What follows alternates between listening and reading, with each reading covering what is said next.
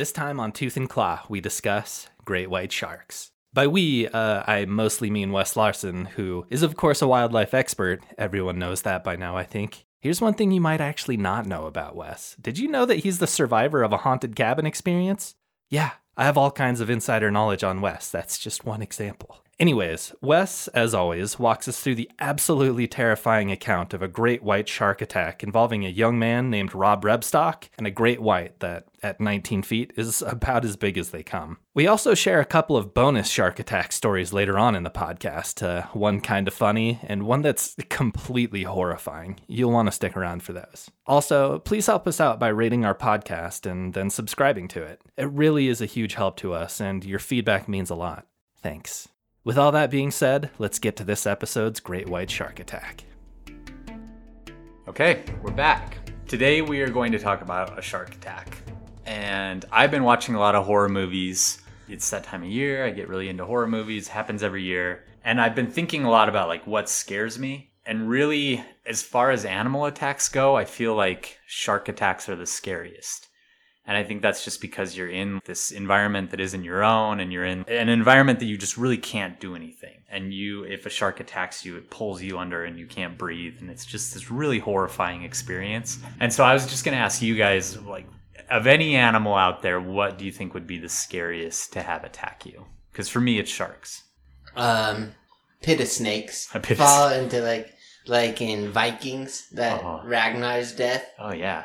That was a bad one. Yeah, I'd hate to just be eaten by snakes. Apparently, he was really killed that way, too. Yeah, I'd say like Shelob Shelob from Lord of the Rings. Yeah, the giant spider. Yeah. Alright. Okay. Yeah, I didn't know we were including fantasy animals, but The dragon. Uh, yeah, Shelob's really scary. Probably the scariest part of those movies. Mm. But I, Or Bilbo's I would face. agree with you. But yeah, in the oh yeah, first where he turns into. Anyway, I was just thinking about that a lot lately. That for me, that kind of uncertainty of being in the water to begin with, and then having an animal that can literally just pull you under and like rip you in, in pieces, has to be the scariest way for me at least. But the pit of, pit of snakes got me A thinking. shark, a shark in the open ocean. It's a bad one because I feel like though you're just so helpless that it's kind of like whatever. I Right. guess I'm gonna die if I die. Yeah, But that's yeah, true. that's a bad one. There's not much you can do. But the idea of like being pulled under and like having your lungs fill with water and all of that, just anyway. We're going to talk about shark attack. When you guys think about a shark attack, what species comes to mind for you guys? Uh, great white.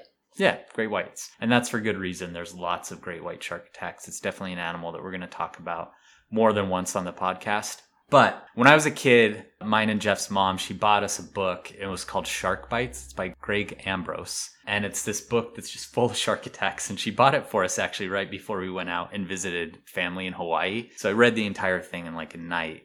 Was terrified the entire time we were in Hawaii. But there was one in there that was about a great white shark attack. It's this guy, Rob Rebstock, and it's in 1975, and that one really stuck with me. And I'll kind of tell you guys why. It's a really interesting story. So, yeah, I guess we'll just launch into it. I have a question. Okay, let's hear it. So obviously, there's less great whites than other sharks, hmm but per shark, which is the most likely shark to attack a person? It's great whites. It is. hmm Yeah, I mean, there's less of them, and they have the most attacks. They have the most of Uh-huh. any shark. hmm Oh wow. Yeah. And, you know, I actually thought it was bull sharks up until recently. Yeah. but it, it actually is great whites. They're the ones that attack the most often. I'm gonna say attacks in parent or in uh, quote quotation marks, and that's something we do a lot on this show. But again, with we're gonna explain kind of why these attacks happen, and they're not really attacks a lot of the time, which is something we're gonna get to. But this was an attack. In 1975, it happened to this guy, Rob Rebstock. He was 23 at the time. Happened in July. I'm to kind of set up the, the story for you guys.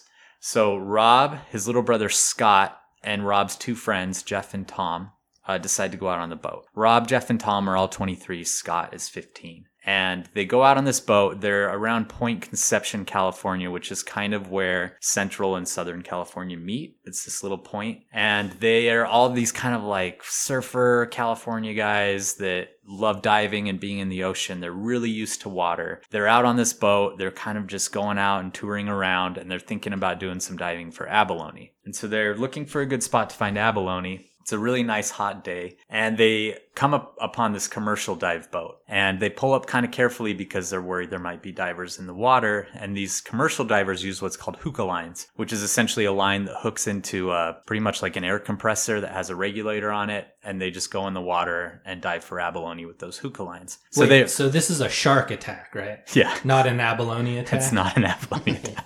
I guess it could be an abalone attack if you're looking at it from the perspective of the abalone, but we're not. No. We're looking at it. I'll have to think about that more. yeah.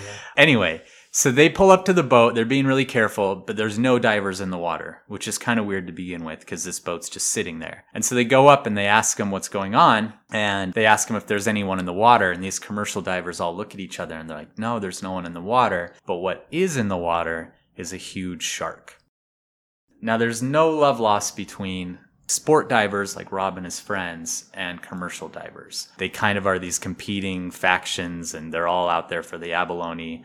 The commercial divers get a lot more of it, and the sport divers are kind of just doing it for fun and maybe a little bit of extra money. So they don't really like each other to begin with. On top of that, they're pretty skeptical of these guys' story that there's a huge shark in the water because it's summer 1975 and a lot of people are scared of sharks in summer of 1975. And Mike, why would that be?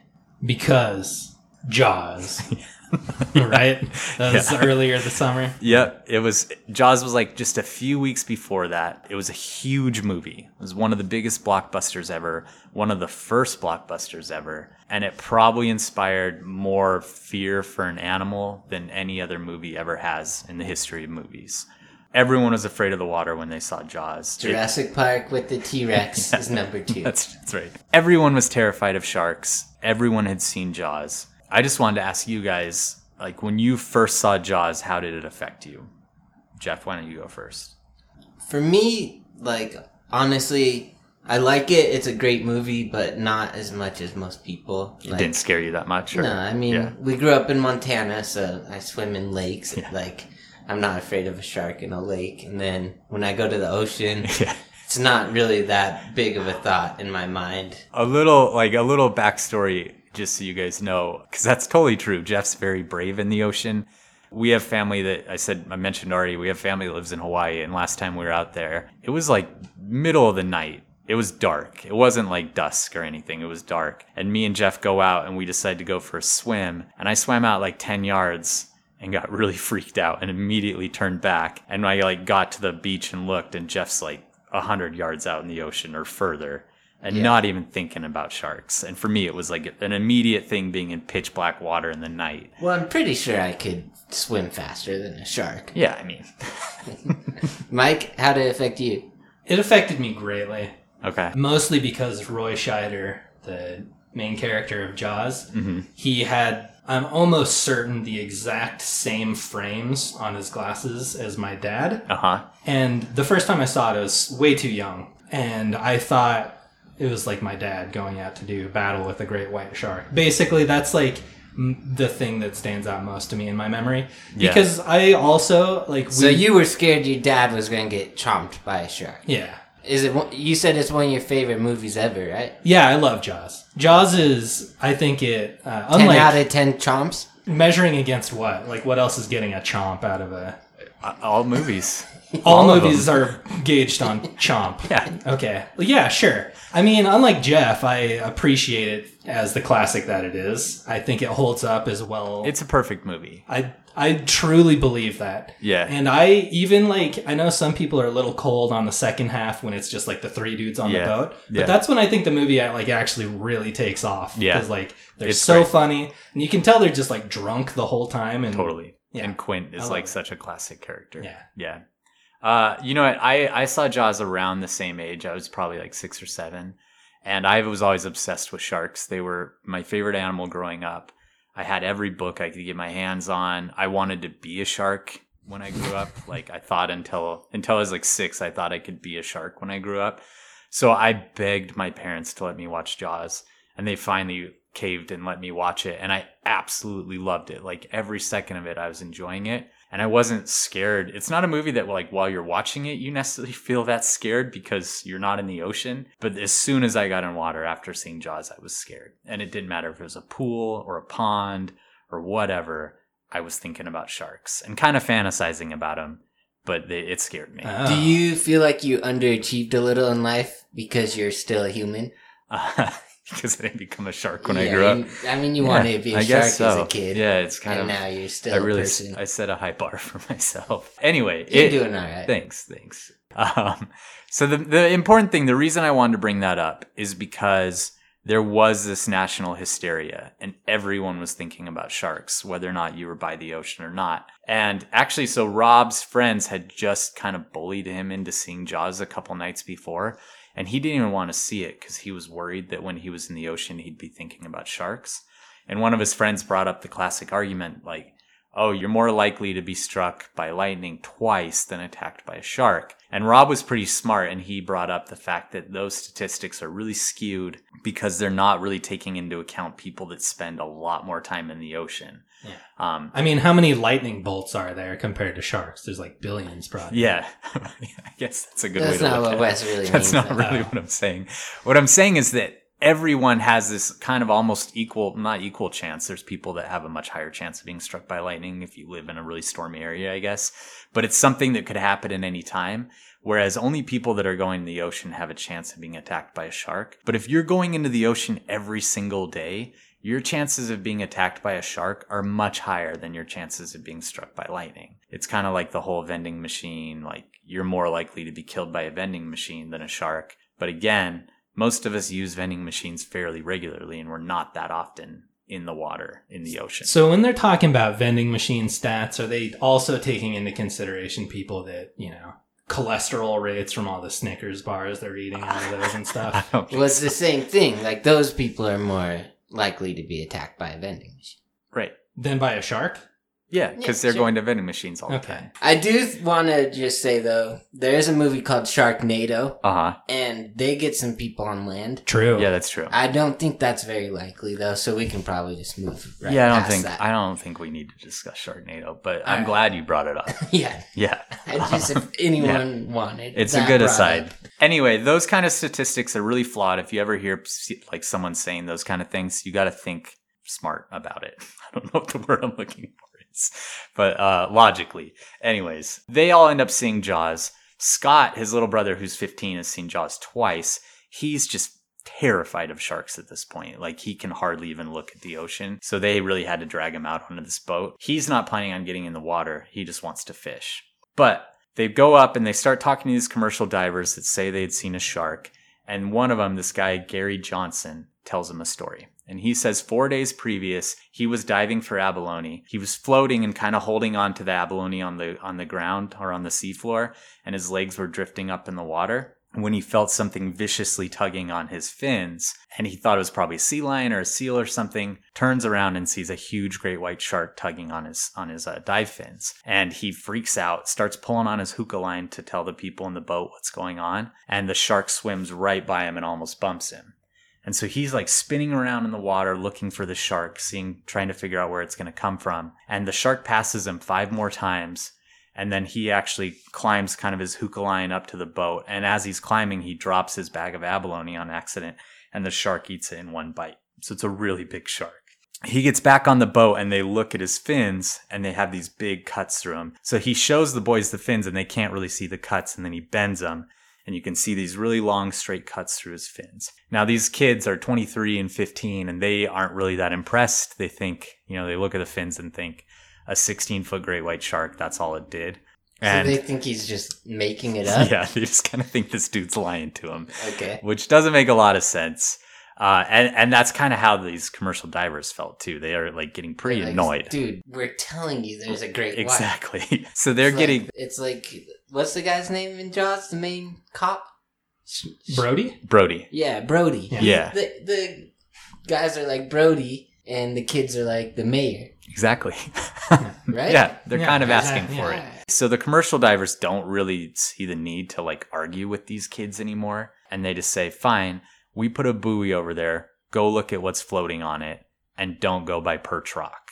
And so they take off. And the kids go look at the buoy. Rob puts on his mask, sticks his head underwater, and there's a huge hook with a chunk of fish on it. And so these guys, these commercial divers were actually hunting for the shark at this point because they didn't want to get in the water again until the shark is dead, which, you know, back then you were allowed to just kill him, which you can't do anymore. And that just kind of proves to the kids like this is a real elaborate prank if we're pranking you. right. Right. We don't need to go to these lengths just to scare some kids about a shark. Yeah. So they start to believe him. And they're Rob actually rips his head out of the water really quick because he doesn't want to get attacked by a shark that might be there.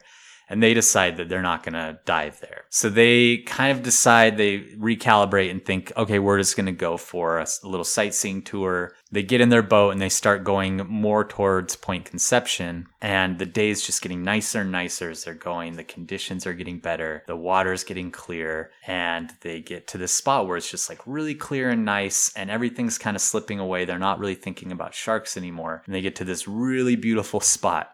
But what's that spot called? Plymouth Rock. not Plymouth Rock. Oh, Perch Rock. Perch Rock. All right.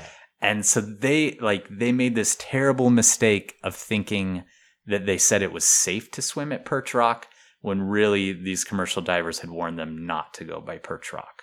Uh, Pretty stupid mistake. Yeah, It's a a really dumb mistake. There's all these seals around, which again, that's something you really want to avoid if you're worried about sharks because that's their main prey seals and sea lions. Anyway, they're assuming this is a safe place to dive. The water's fairly shallow. Rob gets really seasick. He doesn't when the when the boat's bouncing around, he gets a little seasick. So he puts all his gear on really quick and kind of does that backwards roll into the water. And Tom's also going to get in the water and dive. Both Jeff and Scott are just going to stay and fish on the boat. So Rob's been treading water next to the boat for about a minute. And Tom's about to hand him this abalone pole when suddenly Rob feels like he's hit by a truck from underneath.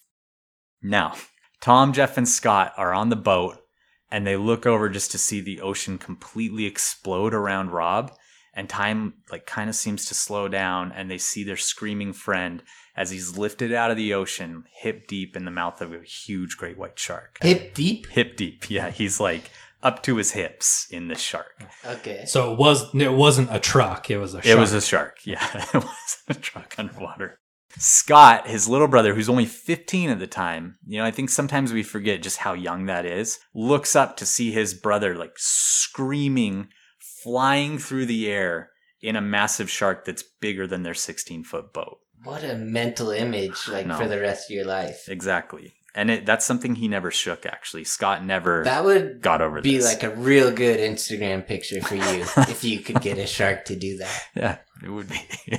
so Rob immediately knew what happened. He'd been thinking about sharks all day. He feels this insane pressure on his legs, and he felt like his legs were actually caught between two large vehicles. He said he could feel the shark moving its huge body side to side, and then he was lifted up out of the water, and he had this strange sensa- sensation that he's flying through the air. He didn't know that yet, but Well, he was. was. Yeah, exactly. Alright. But he just like Yeah. one minute he's in the water, the next he's flying through the air. Yeah. And he feels like he's pinned between two cars. So he's in the middle of a great white shark breach. So you guys have probably all seen the videos where, you know, they're like dragging a fake seal and the shark just comes up and jumps out. How of the high can they get in those? So they get like six to ten feet out of the water, but they can get their entire body out of the water. I mean, it's a, it's a really explosive, powerful thing. He's mid breach. The shark is mid breach when it releases Rob. It splashes back in the water It lets him go in the air. in the air. Uh, so he crashes back into the ocean near the boat. He's 10 feet from where the attack started. So it's cleared, you know, a 10 foot area as it did this breach. And he's dazed and shocked. And then before he know it, he knows that he's in the air again because his friends are grabbing him and ripping him onto the boat. They grab Rob, they throw him onto the boat. They're all looking for the shark. They immediately start looking at Rob to see if he's lost any limbs or if he has like spurting arteries or anything like that. They pull down his wetsuit and there's very little blood, but some huge vertical cuts on his legs. Those cuts look just like the cuts in the dive fins, so they all feel pretty stupid at this point. Seems like you'd want to leave the wetsuit on to kind of like keep it all compressed in there. Yep. And we're going to talk about that. You definitely want to leave the wetsuit on. It's really important if you're ever attacked by a shark and you're wearing a wetsuit not to take it off Yeah. because it That's why pressure. I'm always wearing a wetsuit for that reason. if Sharknado comes. You're Yeah. just doing it so you can pee inside of it. So he's like he has very little blood coming out actually, but he's missing a big chunk of his thigh. They can see all the way down to the bone, and he feels like his legs have just been absolutely pulverized. So he's in a lot of pain. Rob's really feeling it. So they head for the closest beach. Now, something to talk about is great whites have a bite pressure of up to 4,000 psi. They haven't been able to actually test that with the great white. They don't have a way to test that while they're in the water. So we don't know if they're actually the strongest bite in the in the animal kingdom. But if it is really 4,000 psi, then that would be the strongest. Um, they've run some models and stuff to try and get that. Just out of curiosity, what is the bite pressure of your average human? I have no idea. So, like, the sharks probably aren't afraid of us at all. No. Biting them. Yeah. I mean, I bet it's like under a hundred psi. Well, there's that shark fin soup stuff that people bite. They yeah, shouldn't. they're afraid well, of us. maybe we'll- we're gonna talk about yeah. that. Don't Um, eat that stuff. Yeah. It seems like we should have the technology to like know for sure what a shark pressure bite is. So we do have that technology for animals, and the one that's been recorded that's the highest is a saltwater crocodile. But that's an animal you can actually pull into a lab because I guess the equipment for this this test is pretty complicated, and you can't put it in the water. And so the highest that's ever been actually tested is a saltwater mm. crocodile, and they're somewhere around like But they think a great white is 3200. probably stronger. yeah, but they think they run all these models on like great white musculature and all this stuff, and they think that a great white's around 4,000. And that would be like an adult great white, a mature one, not a kid, and like a big one. They also have rows of razor sharp teeth. Each of those teeth has actually 10 to 15 degrees of flex, so they can actually use their teeth kind of like a forceps. So with this guy, when he's like in its mouth, if it bit as hard as it could, would he just be split in half? So we're actually going to talk about why that probably didn't happen to him, but that's exactly. If the shark just decided, you know, mid breach when it was in the air that it wanted to bite right through him, it could have. Okay. 4,000 Like, psi. it can bite they- the person in half in one. Yeah, bite. no problem. They can do that. And we have a little bonus story we're going to tell where that's going to come into play. so they have rows of teeth. Those teeth are essentially endless. They have just these rows that keep forming. Uh, I was reading today actually that some scientists think a great white can go up to uh, can go through up to like 30,000 teeth in their lifetime. So it's a lot of teeth. And then they're really good at just picking up any kind of activity in the water, whether that's blood or movement. Water polo. Uh, water polo, they'd be really good at that. yeah. Blood, they can pick up with what's called their olfactory bulb, and they can pick up really minute concentrations of blood in huge amounts of water. And then movement, they use these things called ampullae de Lorenzini or ampullae of Lorenzini. I think I got that at Olive Garden yesterday. Uh, didn't. Ampullae of Lorenzini are little electromagnetic receptors that the shark has that pick up on any kind of electromagnetic stimuli in the water. So even like a person's heartbeat is something that a shark could detect. Really? But great, great Olive Garden joke. Um, anyway, so they have a really incredible response. Um, they, they're really perfect predators. There's not much better than them. I think if you look at a tiger on land, a great white shark in water, those are the two that are truly just really perfect at what they do. Okay, so back to the story. They're heading to the beach. They get to the beach. Jeff jumps off the boat, sprints into the woods looking for someone to help. He finds this poor lady who has an RV. He essentially like commandeers it from her, uh, tells her that he needs it to go get help for his friend that's been attacked by shark. He's really animated and she kind of freaks out because this crazy dude comes running out of the woods and takes her RV. And she gets in the back of the RV and he's driving like a madman down these dirt roads and all her stuff is falling out of her cabinets and stuff. And she's terrified. But he gets to this oil rig and, or like an oil field or something. And these oil workers come out and he tells them what happened. They call the Air Force Base asking for a chopper and they say they're not willing to send one. So they call an ambulance instead, which takes an hour to arrive Oh, which is way too long if Yeah. you've been attacked by a shark. Luckily, Rob hasn't had any arteries nicked or anything, so he doesn't bleed out.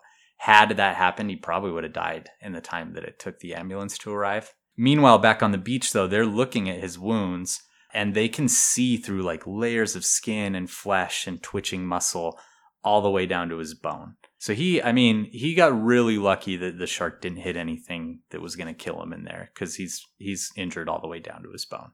And Jeff, you've been injured all the way down to your yeah, bone. You no, know it reminds me. It's a little traumatic to hear, actually, because when I was like seven, my thumb got stuck in a door, like the end of it, and the door just kept closing, and I saw the bone in Yeah. my thumb. And I remember in the hospital, I couldn't stop crying because I could see my bone and I was traumatized. And there was a girl with a broken arm who was all calm and drugged. And dad just like bent over and whispered in my ear, Hey Jeff, that girl broke her arm and she's not crying.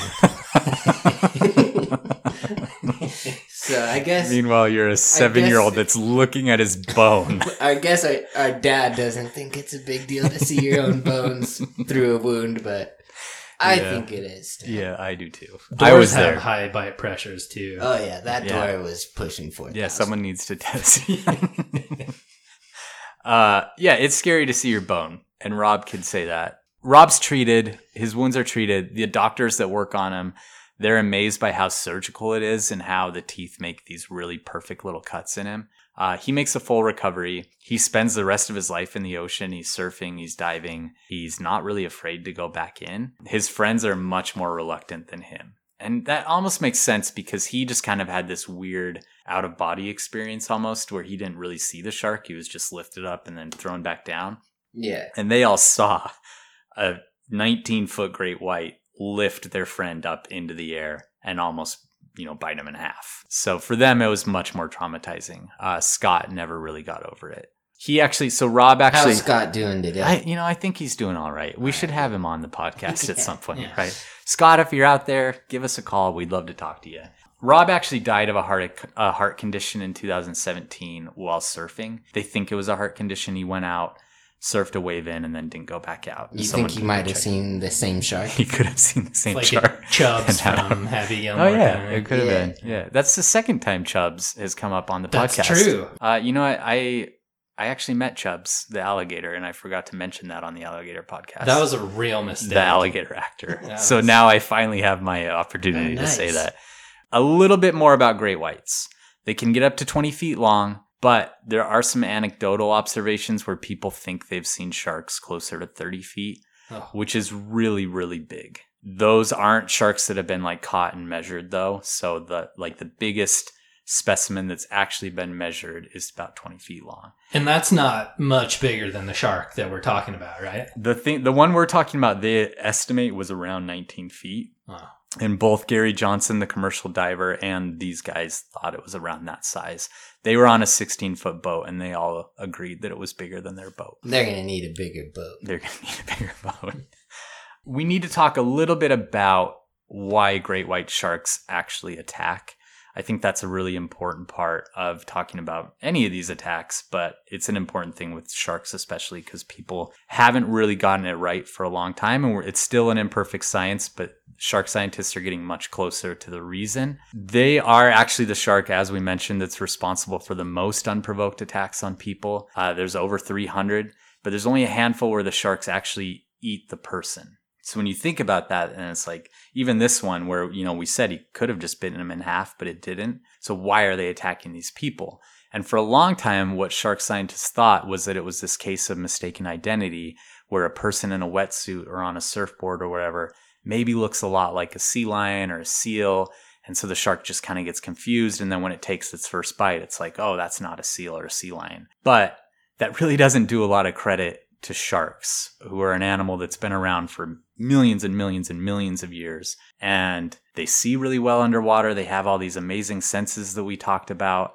So they're good at what they do. And they, they, know what a seal looks yeah, they've been around a lot of seals and sea lions. They know what they look like. So more and more what these shark scientists are thinking is that they're just curious animals and they kind of know that they're top dog. So when they see something interesting in the water, they just go up and inspect it. And for a shark to inspect, they don't have hands like us where they can reach out and touch it. They do it with their mouth. That's how they inspect something to see what it is. And unfortunately for us, when a shark comes up and decides to inspect you with its mouth, it can be pretty devastating. And they can, you know, you can lose a limb, you can have a big chunk taken out of you like Rob, but it's not feeding on you, it's not killing you. That makes sense. Yeah. It kind of reminds me of that black bear story we told, where the lady was feeding the black bear, and then it just like tries to get down, but put some weight on her, and ended up clawing off her. Right. boob. We're yeah, we're the softest animals out there. Yeah. So if a bear puts its weight on you to fall down, it's going to rake your boobs off. And if a shark comes up and decides to, you know, check you out with its mouth, it's going to rip right through you Yeah. because we're soft. Are we really the softest? We kind of are. I mean, when you think about it, we don't have any external protection, Hmm. you know, and a lot of these animals do. A Yeah. worm? We're pretty soft. Worm. he's I know, got but if you made a worm like human size, I bet it'd be really hard to poke through that Okay. the rubbery. I mean, that's not really how this works, but Yeah, I guess that's true. Per like for our size, Okay. we're the softest. pound for pound, we're Pound for pound, we're pretty terrible. soft. So, So- that's what you're saying earlier, though. Like when you said we'll get to that, Why it didn't it bite didn't him in half. bite him in half, but it could have. But it's Right. mainly just kind of checking him out. It was probably just checking him out. Now, the fact that this one exploded up underneath him and did the full breach, That's there's crazy. also the chance they were just in its hunting territory and that that shark was hunting those seals and kind of pissed off at them. Because they do, some shark scientists think they're really much more territorial than we think too. And it might have just been a territorial attack. And it, it, it just kind of being like, They're just mad this boat's here when yeah, kind of like seals. what a grizzly bear does to a Yeah. person. So it kind of it could have been either of those, but we don't think it was trying to feed on him, and we don't think it was. Did they mistaken kill the identity. shark? I don't know. I don't think so. Okay, Uh, it's good. pretty hard to catch the sh- like that shark and get it. Um, yeah, Quinn could. Quint Quint- could Quint could have done. Yeah, it. no, it was easy. You just throw a scuba tank in its mouth and shoot it. But I didn't realize that that was actually a shark thing. That seems the attack where it launches up from underneath. That Mhm. seems like a bad gimmick that would happen in one of these cheap 3D shark attack movies, you know? Yeah. But like that's you haven't watched like National Geographic Shark Week or never something? no. Have you or like Planet Earth? I have never even heard Like, of it. why are you on this podcast? That's what I keep wondering. yeah, they they they like shoot up from the bottom at Yeah. 25 miles per hour, and they hit whatever they're hitting so hard that it, it incapacitates them. Um, they're yeah, that's like one of their main strategies. So they're they're really amazing at that. So I want to tell a really short but a pretty horrific story that illustrates the difference between what it would look like if a shark were actually trying to eat someone versus this kind of thing where it is probably just curious or territorial. So there's this this woman Shirley Anne Durdin. She was a 33 year old mother of four, and this was in the 80s. She was snorkeling near Port Lincoln, Australia. I think it was in 84, and she was attacked by a 20 foot great white, so about as big as they get. And eyewitnesses on the beach actually sh- saw a spray of froth and blood. So to me, that brings back in Jaws where the kid's on the raft and you see him get attacked and all that blood goes shooting up, kind of like that. Like people actually saw that, and um, she was just completely bitten in half, and the shark fed on her and ate her. They saw her torso rise up; it was headless, and then they saw the shark eat the torso as well. And the whole time, her poor husband's on the beach, like trying to run into the water, and people are restraining him, trying to get him not to go into the water. And so that's that's what a predatory attack looks like. Uh, That's crazy. uh, if a shark wants to kill and eat someone, especially a 20 foot great white, we're not a challenge for them. Mike, would you rather see the first attack or second attack as like a bystander? Uh, the first one. Definitely the first one. How's that even a question? I mean, the I second. just kind of wonder about Mike. Sometimes I was just putting that. I would do first. when I do like when I do the research for these stories, they're usually just full of like fascinating for me, and I don't really get bogged down in in too much of the like gore the and stuff. element. I mean, I think about it, but I'm so fascinated by animals. That's what I'm more thinking about. That one was dark. When I read that one, I thought, man, that Yeah, that would suck. that's that's a really dark attack story. I don't know. So that one stuck with me, and and I do think though it illustrates what they're capable of. Um, but there's only a handful of times that that's ever happened that it's been recorded. But then there's hundreds of times where people have had these more exploratory attacks. Okay, one other one that I landed on while I was looking at all those. This dude going with that breaching again. A 20 he was on a 20 foot ski boat in South Africa, this guy Alex Mamarcos, and a huge great white shark breached out of the water again, landed on him in his boat, smushed him, ruptured his bladder, crushed his pelvis, and this dude's just like out on his boat trying to like ski around on the water. just And has no idea. Yeah, and a shark just jumps Body out of the water and him. smashes it. He didn't die. The shark died on the boat, but the entire time it was on the boat, it was trying to like bite things still. Oh, yeah, oh, pretty wild. yeah. Okay, so I think we've gotten to most of the biology stuff. They can get up to 5,000 pounds. They can live to be 70 or older. They don't hit sexual maturity until they're in their 20s. Uh, highly migratory. Uh, and then when they actually are feeding on something, they bite down and they use those serrated teeth to actually saw through it. So they move their head back and forth. I think they have the scariest looking teeth of any animal in the animal Oh kingdom. yeah. Aside from maybe like pythons, where they have those really long curved Snakes ones. have scary mouths, but Yeah. sharks gotta have. I think teeth. great white sharks specifically have the scariest mouths. British people. You remember that Simpsons where they make Lisa look at the big book of British smiles and they're all just Yeah. like Oh, yeah. terrible because the orthodontist is trying to scare her. Anyway, okay. So I think that's it for the biology part and the story. Uh, let's get into some of those categories. All right. So, Jeff, why don't you give us some listener questions? You've collected some, right? Yeah, I got some listener questions for you guys. We're gonna start. We're gonna give more to Wes, but we'll give a couple of Mike too. Oh. So this is from Kat. Do sea lions attack? Kat, thanks for your question, first of all. Uh, sea lions do occasionally attack people, but it's only if a person is too close to their little colony. I think they might call them rookeries, but I'm not sure. Uh, there are a few times that people have been bit by sea lions, but it's usually just a bite, and then it's just the sea lion telling the person they're too close. All right. Uh, this is from Miranda. Okay. Baby bull snakes act like rattlers when I hike. Will they really attack, or are they just showing off? also a great question, Miranda. Thanks so much for sending it to us. Uh, there's actually a lot of snakes that pretend to be rattlesnakes. Baby bull snakes are one of them. Adult bull snakes also do it. They would only bite you if you picked it up, and it wouldn't be a venomous bite, and you'd be fine. But they're just trying to scare you. So you wouldn't die unless You wouldn't die. like two hundred of them. If they if At you fell into a pit of them and drowned in them, then Yeah. maybe. All right, Mike. We're gonna switch over to you. This is from Steven. What do you think is the best way to wrestle a bear? Uh, reaching real deep into the mailbag, huh? Uh, let's see here. Probably sneak a chair out from the bottom of the wrestling ring and yeah, hit him over the back while he's distracted by I the, mean, you know, from what I've seen, that is really effective yeah. in like wrestling. In human professional wrestling. the refs never. It's weird how they never see it, but they'll never catch you doing it. I think that's a good answer. I think it's a bad answer, but I Well, just- I think it's a bad question. I think it's a bad so- question. yeah. so here's another one. This is from Jesus. Uh, I'm gonna I'm gonna get in on this one too. Okay. Um, have any of you been attacked by an animal? hmm How many times and by what? Why don't you go first? I'll start us off.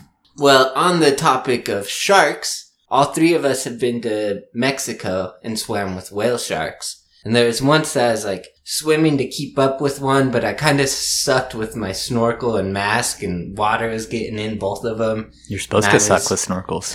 I was choking on water, so I had to like stop and, you know, recalibrate. hmm And it sucked because this shark swam away from me. And like whale sharks, just so everyone knows, like super cool. No like real threat to injure you. They don't really have teeth. Um, Very but they're gigantic sharks. The So biggest. I'm in the ocean just kind of treading water, trying to like fix my mask and snorkel. And I look over my shoulder and I just see this giant dorsal fin headed straight at me. So I'm like, holy crap, shark's coming straight at me. I just throw my mask on and pretty much hold my breath. And like right when I get under, the shark's giant head is a foot away from me. Uh-huh. So at this point, I have no way to avoid it, and it just like bonks into me, scares itself by hitting me, swims off, and then just drills me in the ribs with its tail as it's going away. Did it give you the scrape? Yeah, like kind of a sandpaper scrape. Yeah. So yeah, I got attacked by a shark. Okay. The biggest shark on earth. Yeah. Survivor. As far as attacks go for me, I've, I mean, anything that's ever attacked me has been something that I like picked up or something like a snake or a bear cub or I, I have been charged twice by moose, but again, oh those yeah, were def- moose like charging you. Yeah, those were defensive kind of things where I got too close to their calves usually. So I don't I don't know if I've ever had an unprovoked attack where something just came out at me. But I've been bit by a lot of stuff. Yeah. Yeah. Mike, you got any animal attacks? Now, I don't want to be presumptuous, but I'm pretty sure I've been attacked by more animals than either of you combined. Okay, let's hear Yeah. it. So this takes place once again, small child, maybe eight or nine years old, down in Georgia. Uh huh. and I was standing in my front yard with my dad, unprovoked. And now I have no doubt in my mind that my, my dad loves me very much. Uh-huh. And I, I like where this is going. there was a massive fire ant, like red ant hill. There's no possible way that my dad could not have seen me standing right in front of him. And he just kicked the hill all over my little prepubescent legs. How many bites do you think he had? Probably a, upwards of a million. That's more of an attack by your dad than it is. You think your dad just kind of snapped for a minute? just for like a minute, he was just like, I hate this little bastard. So knowing knowing what I do about me when I was that age, I don't blame him. yeah. But I also want to reiterate, red ants hurt. Yeah. what did he say when you asked him? Like, what the hell? I Uh. brought it up to him since, and he feigns ignorance. Yeah. he does not recall that it ever happened. Yeah. All right. Well, I think we should We're save a the rest of tangent. this Yeah. for one of our future podcasts. Sure, podcasts. for our We'll ant episode. Yeah. Uh, all right. Last question. This is from Natalie. This is for Wes. hmm Is there a time of year you're more likely to be attacked by a bear? It's a great question, Natalie. I would say there's a time when you're really unlikely to be attacked by a bear, which is while they're hibernating. Uh, the, the spring. When they're This- asleep. yeah. The spring and fall, when they're just out of hibernation and just about to go into it, they're also a little bit more ornery that time. But it's not like a much higher chance. All right. Thanks for your guys' questions. Uh, Thanks, guys. I'll, I'll ask for some more. Okay, so we have another newer category. It's called the Anaconda scale. Um, we all here are huge fans of the movie Anaconda. I don't know if huge is the right word. We're all fans. We're Yeah, casual there we fans. Um, we're huge fans of parts of that movie. But uh, there, the movie stars Ice Cube, J Lo, Jon Voight, Owen Wilson. It's about their quest to uh, kill a huge anaconda, or at least Jon Voight's quest. And we're using a scale in that movie to rate how either smart or stupid our subject from our story was. So the smartest person in Anaconda, we all agreed, was Ice, T- or not Ice T, it's Ice Cube. Sorry, Ice Cube. sorry, get my ices mixed up sometimes. Ice Cube, and Ice Cube, you know, was smart. He like had a gun. He didn't get in the water when he didn't need to. He was prepared, and he lived throughout the entire movie. We think that he was probably the dude that was the smartest throughout that movie.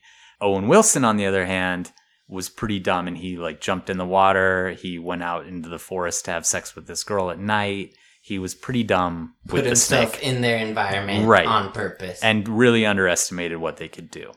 And then we also have Jon Voight, who was purposely hunting the snake and trying to kill it, and it ended up getting him. he kind of like knows what he's doing, but he's putting himself in bad situations. Right, like the dude was really good at being in the jungle and stuff, but he was trying to kill a huge anaconda. So we're kind of going to rate our person, Rob Repstock, on where he falls on that scale. I'm giving him an Owen Wilson because he wasn't necessarily trying to get in trouble like Jon Voight, but he also ignored every single warning that he got and literally jumped in the water exactly where that dude told him not to. Yeah. Like he got attacked within one minute of Yeah. getting in the water.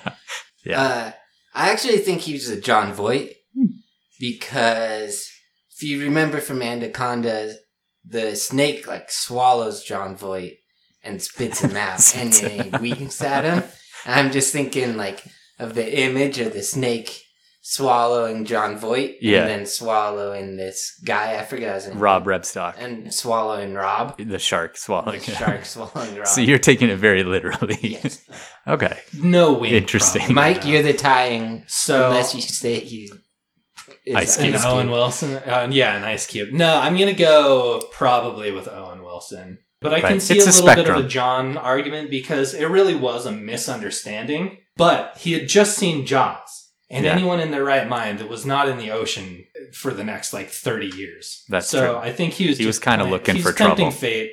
a little bit Interesting. too much, yeah. Interesting. Okay. He's an Owen. He's an Owen. Yeah. So Yep. we're going Owen. Owen. All right. My next, our next category, I'm going to ask you guys what you would do if you were attacked by a great white shark. So let's start with Jeff. All right. Well, I mean, I said earlier, I think I could outswim it. Yeah, you're wrong. So- Well, I'll, I'll hold off. yeah. I mean, if I'm in this guy's situation and like the shark is submerged and has me in it, I'm gonna try to curl up into a ball so that like my legs are already past the teeth. hmm So then if I curl up into a ball, I can just avoid the teeth from chomping me in half. You're just gonna go straight into its stomach. So stomach I'll just be in its stomach. Yeah. But and then, punch your way out. yeah, then I don't know my plan from there, but at least Okay. like I've got past the teeth. All right. So that's Jeff's plan. Mike, what are you doing? So mine is kind of a two stage plan. hmm First, you equip the wetsuit and you immediately pee in it Okay. because it feels great. but also, once you get chomped by the shark, it's gonna be like gross. This guy tastes like pee and like spit you out and All right. leave you alone. also a good plan. Yeah. Plus, if you get bit, I mean, you have pee on the wound already, and that's what you're supposed to do, right? You pee on a shark bite. That's not what you're supposed to. I supposed mean, I think that's just a one part plan. Pretty sure that's all you did was pee in Yeah, your you suit. peed in your wetsuit. The other part of the plan That's was true. Putting on a makes it wetsuit. taste bad. I think it was putting on a wetsuit and then peeing in it. I guess. Alright, I sure. didn't. Yeah. Okay, so you're both completely wrong, like 100% wrong. Um, so the most important thing, and this is going to be a, a really kind of common thread throughout all these, the most important thing is to avoid being attacked by a great white in the first place. There's a few animals we're going to talk about where if you're actually being attacked, there's a lot you can do. Great whites aren't one of those animals. Once you're being attacked, you've given up all your control. So the main thing is don't swim in places where there's been shark warnings. Don't swim around prey items for sharks, so sea lions and seals and stuff if you can avoid it. Or if there's a dead whale nearby or a fishing boat or something that's going to be a big attractant to a shark, you got to be really careful. And It's if bad to swim at night too, right? it is, yeah, and also in like an estuary where the water isn't as clear, those are also bad places. You want to swim in groups. Rescuers are hardly ever attacked, so if someone is being attacked and people go in to rescue them, they usually get out of it with no problems. So that way you have someone there ready to help you. And also, sharks don't really like messing with groups of people. They're much more likely to attack a solitary person. I've never heard of synchronized swimmers getting attacked That's by a true. shark. It's never happened. Probably. I don't know. I'll look it up. If you actually are being attacked by a shark, you can try and punch it in the nose or poke it in the eye. But again, at that point, you've you've given up all your control. Seems like one of the animals, like we've, most of our animals, you're pretty helpless, but this one, it's like you're in the water. It can Like, literally- like, control your body. Right, exactly. It can drown you, it can bite you in half. Yeah. You know, this is one where you you want to avoid being in that situation. If you're in the water, if you're diving and you see a shark approach you, you want to stay front facing with it. If you have any kind of long like pole or anything, you hold that pole out and you let the shark watch it and you stay front facing. Don't poke it with it. That can trigger a defensive attack. But if you're just kind of showing it that thing, it creates a barrier between you and the shark and it's not going to come in. So that's what you do if you're in there and you're actually looking at the shark. And Jeff brought this up. This was really good earlier. If you are bitten by a shark, don't take your wetsuit off because it's holding that blood in. Okay. Next category, our cage match. so, our cage match category is we brought it back. We like it. A lot of you are curious about what would win, but with this one, it's kind of tricky. So my only way I think you could do it is like if it's a great white shark, but it's only in. So maybe it's like five feet wide if it's on the ground or something. It's five feet tall, you know. Yeah. So it's in like six feet of water. Yeah. And I, Versus like a grizzly bear, what would win? the shark. I think if the shark's in deep enough water to where it can turn around, it's winning any battle, unless there's like a killer whale in there. I think if it's if it's in just enough you- water where it can like wiggle, then I think If anything you're a else is different killing. animal, like how would you even kill a great white? if it's not able to move, if it's like just in enough Yeah. water to where it can wiggle, you just jump on its back and start biting at it. But like it's a bear or something, you can kind of go for the throat. Right. Like, sharks don't really have a throat. No, they would just have to eat it until it bleeds out Yeah. and just hope that it So doesn't turn around to get a bite out of it. Because the Okay. second the shark gets any of those other animals in its the jaws, alligator, obviously, Dunzo. shark's gonna win. Yeah. That's a hard one. Yeah. Mike, I- you got any I- input there? no. You asleep? Yeah. Well, I was just thinking about maybe the only animal I would lose to in the water Mm-hmm. is the poisonous puffer fish. I, It'd be like a it'd be a, a battle. You know, they both lose eventually. I don't know. I, they might be able to eat them. Really? A lot of animals have pretty crazy digestive systems. You What know, about- an animal they lose to in the water is killer whales. Ah, Yeah, yeah. Okay. they're they're like top dog. One on one versus a killer whale? Yeah, killer whale could bite it in half. Killer whales are the alpha predator on our planet. How about one Besides versus us, I guess. ten poisonous pufferfish? Probably the pufferfish. All right. So our next question or our next category, where can you see them? Uh, luckily, they they've kind of figured out. Well, luckily or unluckily, depending on how you want to view it, they've figured out these places where you can actually go and see great white sharks. Um, there's a big debate whether or not it's ethical to you know put out a chum slick and have a shark come in so people can see it. Uh, the the people arguing against that are saying that it's a it's getting people or sharks used to to people. Uh, on the other hand, it does when you, I've done this. I've been in the cage with great and seen a great white shark. It really makes them so much more beautiful to you, and it makes you appreciate how graceful and wonderful of an animal they are. And I think that kind of good and assigning a value to that animal outside of the, its fins or its meat or whatever is much better than the potential harm it might be doing. Um, but they do have to do it ethically, and there are ethical people that do that. But you can see them in South Africa, in Australia, in California, in Mexico. There's places where you can go to see great white sharks. Um, and if you do book one of those tours, make sure you do your research and do it with someone that's doing it as ethically as possible. But you can go see them. Anyway, our last category how are we messing things up for them? Oh, you missed one. What'd I miss? Pop culture. Oh, yeah, that's right. Ooh, yeah, I forgot yeah. about that one. So, uh, what's your favorite shark?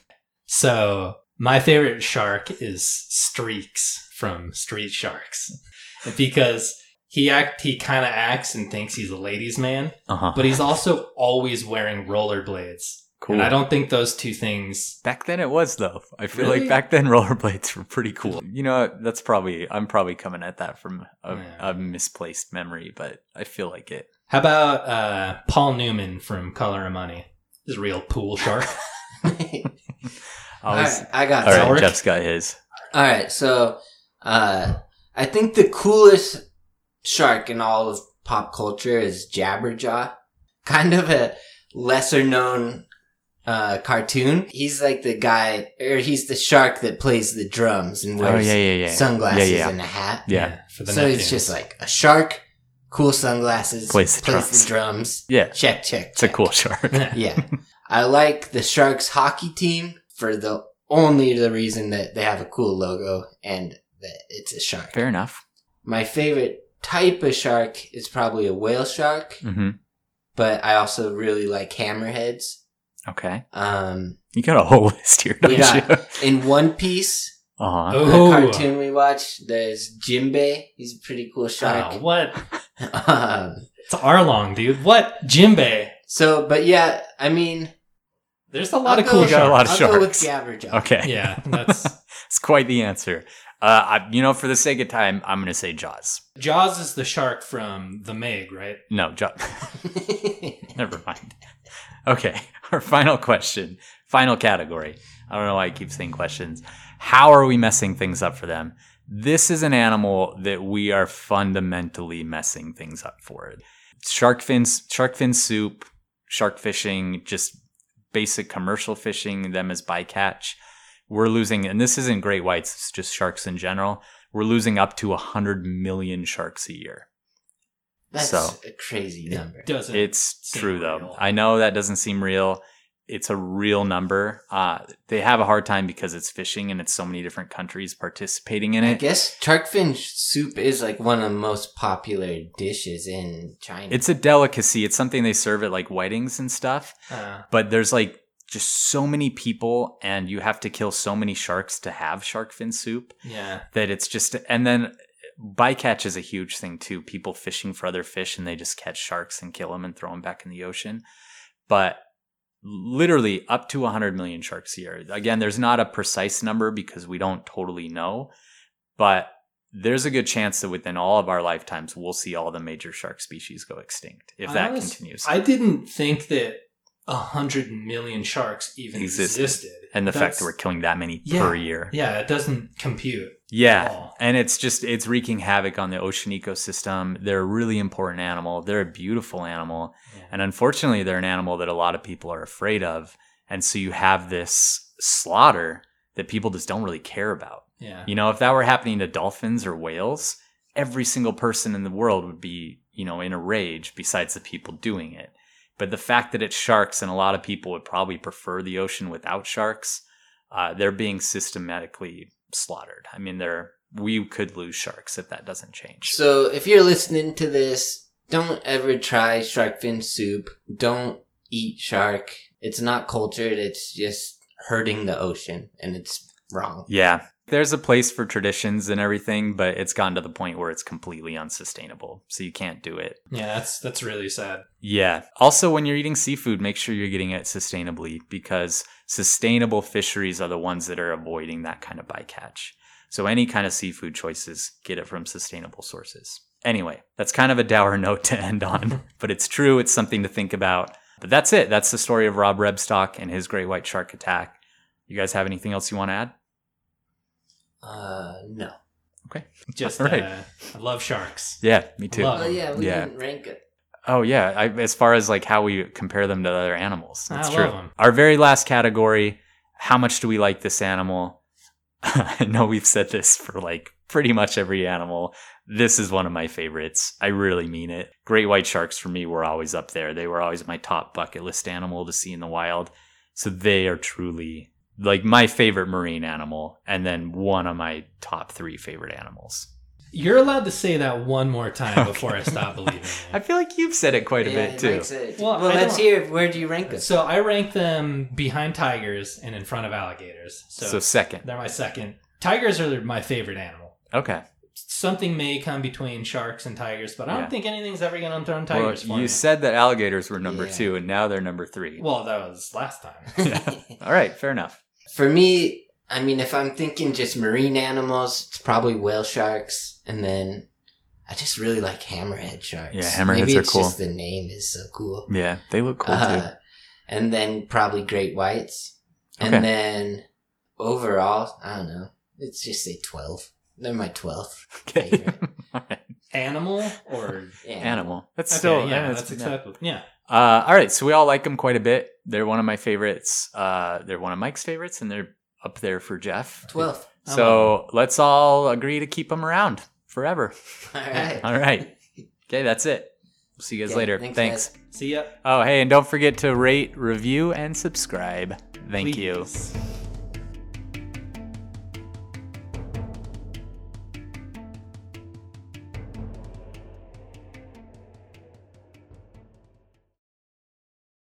Hey guys, Heather Ashley here, host of the Big Mad True Crime Podcast. If you're looking for a true crime podcast with all of the details and none of the small talk, you have found your people. Each week, we dive deep into a new case and learn everything there is to know from getting to know the victim and the impact their case has had on those around them, to the investigation into what happened to them and who is or might be responsible. And if the bad guy looks like he might drink whiskey by a dumpster or has the social skills of an ogre, we say it because we were all thinking it anyway. As the name suggests, we get big mad over true crime, and I would love to have you join our incredible community of listeners with big hearts and zero time for small talk. Subscribe to Big Mad True Crime anywhere you listen to podcasts and listen to new episodes every single Monday.